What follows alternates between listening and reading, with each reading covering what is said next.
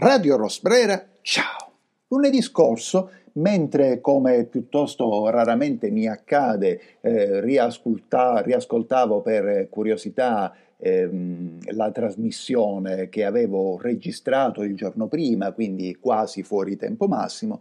e ero, mi sentivo colto da qualche vago rimorso di coscienza, nonostante appunto avessi temporeggiato quanto più possibile, mi era sfuggito che, quella che sembrava la grandissima novità, la sospensione dei vaccini AstraZeneca. Quella che sembrava una grandissima novità lunedì scorso è questo lunedì già superata, nel senso che i vaccini sono stati sospesi, riesaminati, scegliete voi quante virgolette mettere da, sul, da, in testa e in coda al participo riesaminati, e 10, 20, 30, 40, tutto il rigo di virgolette, comunque sono stati fintamente riesaminati, si sapeva come andava a finire e già questa sarebbe acqua passata. Sarebbe acqua passata se non fosse che sembra che un 20%, ufficialmente una cifra fra il 10 e il 20%, il che ci fa intuire che la cifra reale deve essere sopra il 20% delle persone iscritte per essere vaccinate con l'AstraZeneca rifiutano di farsi vaccinare. Tutto dunque rallenta, poi si accelera, poi si dice che non ha rallentato come sembrava, ma in realtà ora non sta accelerando come sempre, e, e poi si dice che è una guerra mediatica, in realtà i vaccini Pfizer o Moderna non sono eh, non hanno meno difetti, non hanno meno controindicazioni e anzi in una vecchia intervista il demonizzato Montagnier lasciava intuire che il Moderna, che è quello del quale si parla di meno, è, è quello che più comporta una scommessa sul futuro, cioè sul fatto che non si manifestino effetti collaterali eh, nel futuro e se già così tanti effetti collaterali si manifestano nell'immediato, chissà cosa si manifesterà nel futuro e chissà cosa sarà identificabile nel futuro. E poi sappiamo tutto in questo mondo di statistiche a buon mercato. Ne abbiamo già parlato in passato di statistiche a buon mercato e oggi lancinanti esempi ne abbiamo. Ci dicono ma alla fine eh, la statistica sul numero di persone colte da trombosi non è, eh, non è maggiore quest'anno dell'anno scorso. Ma che significa? Intanto quando diciamo che parte dal 22 marzo, quindi se la diciamo oggi noi abbiamo una statistica esatta che parte dal 22 marzo del 2020 e ammesso che nel 2020 e nel 2021, o meglio nel 2020, nel 2019, nel 2018, la statistica sia stata più o meno uniforme, chissà se andiamo indietro, se andando indietro c'è un anno in cui c'erano meno morti, o chissà se ce n'erano di più, o chissà se comunque sarebbe legittimo sperare che i morti non sono esattamente gli stessi o quasi gli stessi ogni anno. E comunque la statistica non serve a niente perché la statistica non si fa giorno per giorno, per cui se io stabilisco che ci sono 365 morti di trombosi ogni anno, questo non significa che ce n'è uno al giorno, significa che ci saranno diversi giorni nell'anno in cui non muore nessuno. E, e quindi da quando parte questa statistica? E soprattutto, se io sono un giovane militare o relativamente giovane di 43 anni e sono colto da trombosi, sono colto da trombosi Molto probabilmente perché mi sono fatto il vaccino e non lo sarei stato se non mi fossi fatto il vaccino e non sarei rientrato in quella statistica. Eh, si dice ma alla fine sono pochi, sono effetti collaterali, tutte le medicine, tutti i farmaci ce l'hanno e eh sì, è vero, potremmo dire che sono parimenti o quasi pochi i morti di Covid e questo non sminuisce in alcun modo il problema, ma tenta di riportarlo nell'alveo della razionalità, perché alla fine è pur vera la battuta che a un certo punto qualche giorno fa circolava sui social, eh, se muori di infarto è di Covid, se muori di vaccino è infarto. Per cui si capisce che ci sono due pesi e due misure e i due pesi e due misure ci sono. Io conduco questa trasmissione, non sono per formazione un giornalista o forse più o meno ho imparato a farlo, ma non è tanto questo che è importante. Io non conduco una vita da giornalista, sono uno che si informa, eh, ma che ha per informarsi le stesse fonti che ha un qualunque cittadino. Ora, benché io abbia le stesse fonti che ha un qualunque cittadino che si informa e che è vero, ha viaggiato, ha conosciuto tante persone e ha mantenuto dei contatti, ecco, è lecito pensare che, quel, che le storie nelle quali io mi sono imbattuto in questi mesi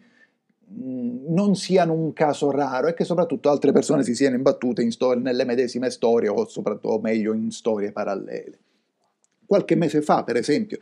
nella provincia di T, come si scrive nei romanzi, nella provincia di T, eh, una signora mi ha raccontato di un suo vicino in campagna che aveva riportato gravissime ustioni eh, durante un incendio nella sua proprietà, era stato ricoverato nell'ospedale del capoluogo T, appunto, e ne era uscito morto e con un certificato di morte per Covid.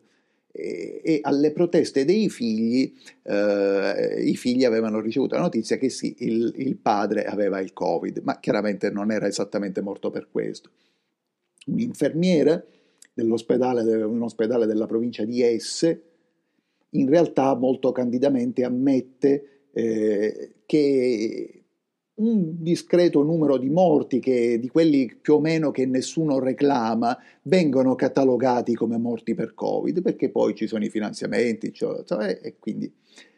E addirittura, eh, proprio qualche giorno fa, un signore di una certa età che conosco da tanti anni, un uomo nella vita molto pacato, che anche politicamente sarebbe più che giusto definire un moderato, ecco, mi raccontava che nella sua provincia di T, questa è un'altra T però, nella sua provincia di T questi fatti succedono, che per esempio eh, una sua amica aveva un padre malato terminale, che quale avevano dato pochi giorni di vita, questo padre era in ospedale, anche lui è uscito dall'ospedale morto eh, con un certificato che lo attestava morto per Covid. E alle rimostranze della figlia, lì in questa seconda provincia di T erano più brutali, insomma i medici hanno risposto che loro scrivevano quello che volevano, lei voleva vedere il padre e loro gliel'hanno proibito dicendo che già la procedura si era attivata e che il corpo del padre sarebbe stato cremato. Del resto eh, questo stesso signore della seconda provincia di T. Parliamo tra l'altro tutte di province relativamente piccole, di centri relativamente piccoli, nei quali è molto più difficile fare perdere le informazioni rispetto a città come Roma o Milano. E ma detta addirittura qui, con riferimento ai vaccini, dice qui nascondono i morti o nascondono i casi. Ed è vero, io stesso sono testimone di molti casi di vaccinazione, di alcuni casi di vaccinazione che non hanno avuto nessun effetto collaterale, però poi c'ho pure eh, racconti surreali dal mia nipote è diventata per cinque giorni un pesce palla, quello è rimasto per giorni sospeso fra la vita e la morte con la febbre altissima, quindi comunque esistono degli effetti non gestibili. Ora, cosa significano queste storie? Forse poco, forse non granché, certo la gente muore di Covid e,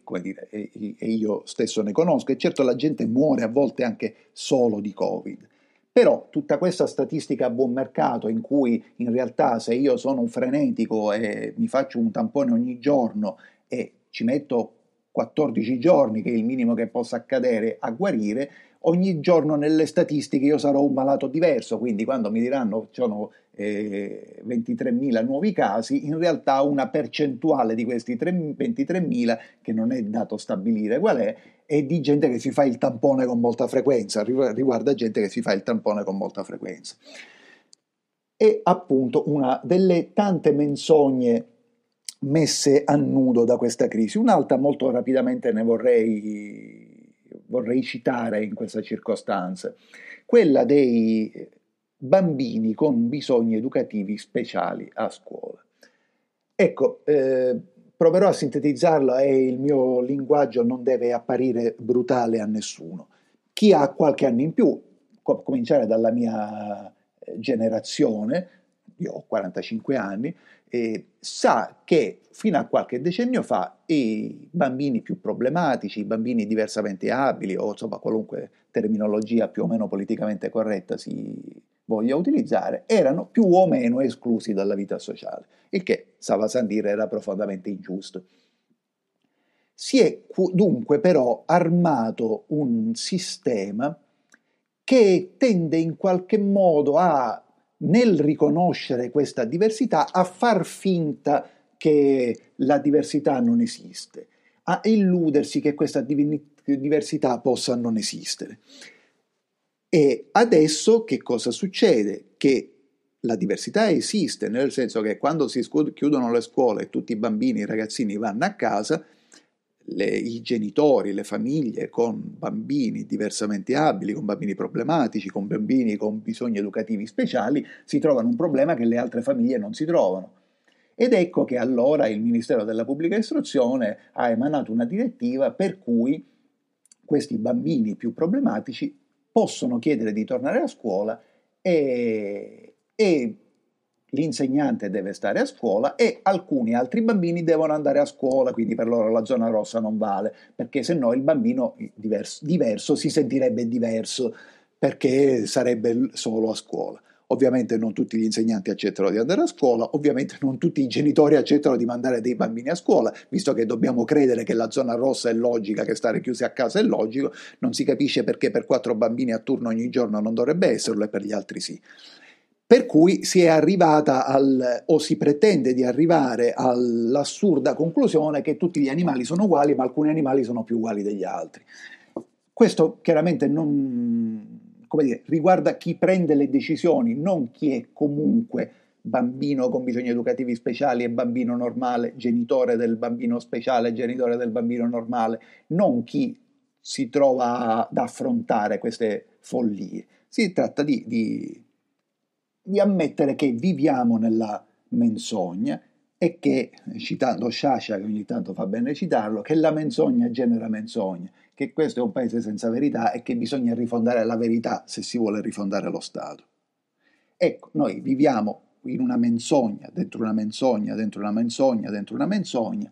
e ognuno di noi per quieto vivere, per vigliaccheria, per scelta personale, per tentativo di astrarsi dalla realtà delirante, deve solo, sembra che possa solo decidere quale può far finta di non vedere. Invece no, bisogna sempre guardare in faccia la realtà. Poi si può anche scegliere di ignorarla, ma è una scelta un, del, che può fare un singolo che solo per pochi singoli riesce. Ma bisogna sempre avere il coraggio di, di guardare in faccia la realtà, bisogna avere il coraggio di affrontarla, di contrastarla, di cambiarla. La realtà non è inalienabile, è il famoso tema del capitalismo. Eh, sappiamo tutti che il capitalismo non funziona, sappiamo tutti che il capitalismo non garantisce né i diritti del singolo cittadino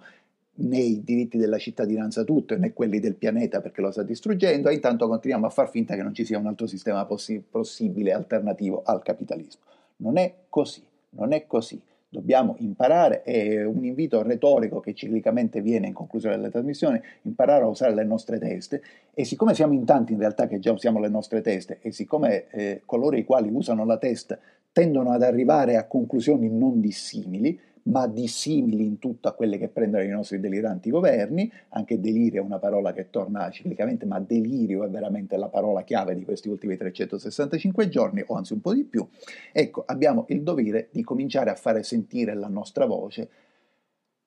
in maniera perlomeno risoluta. Radio Rosbrera, ciao.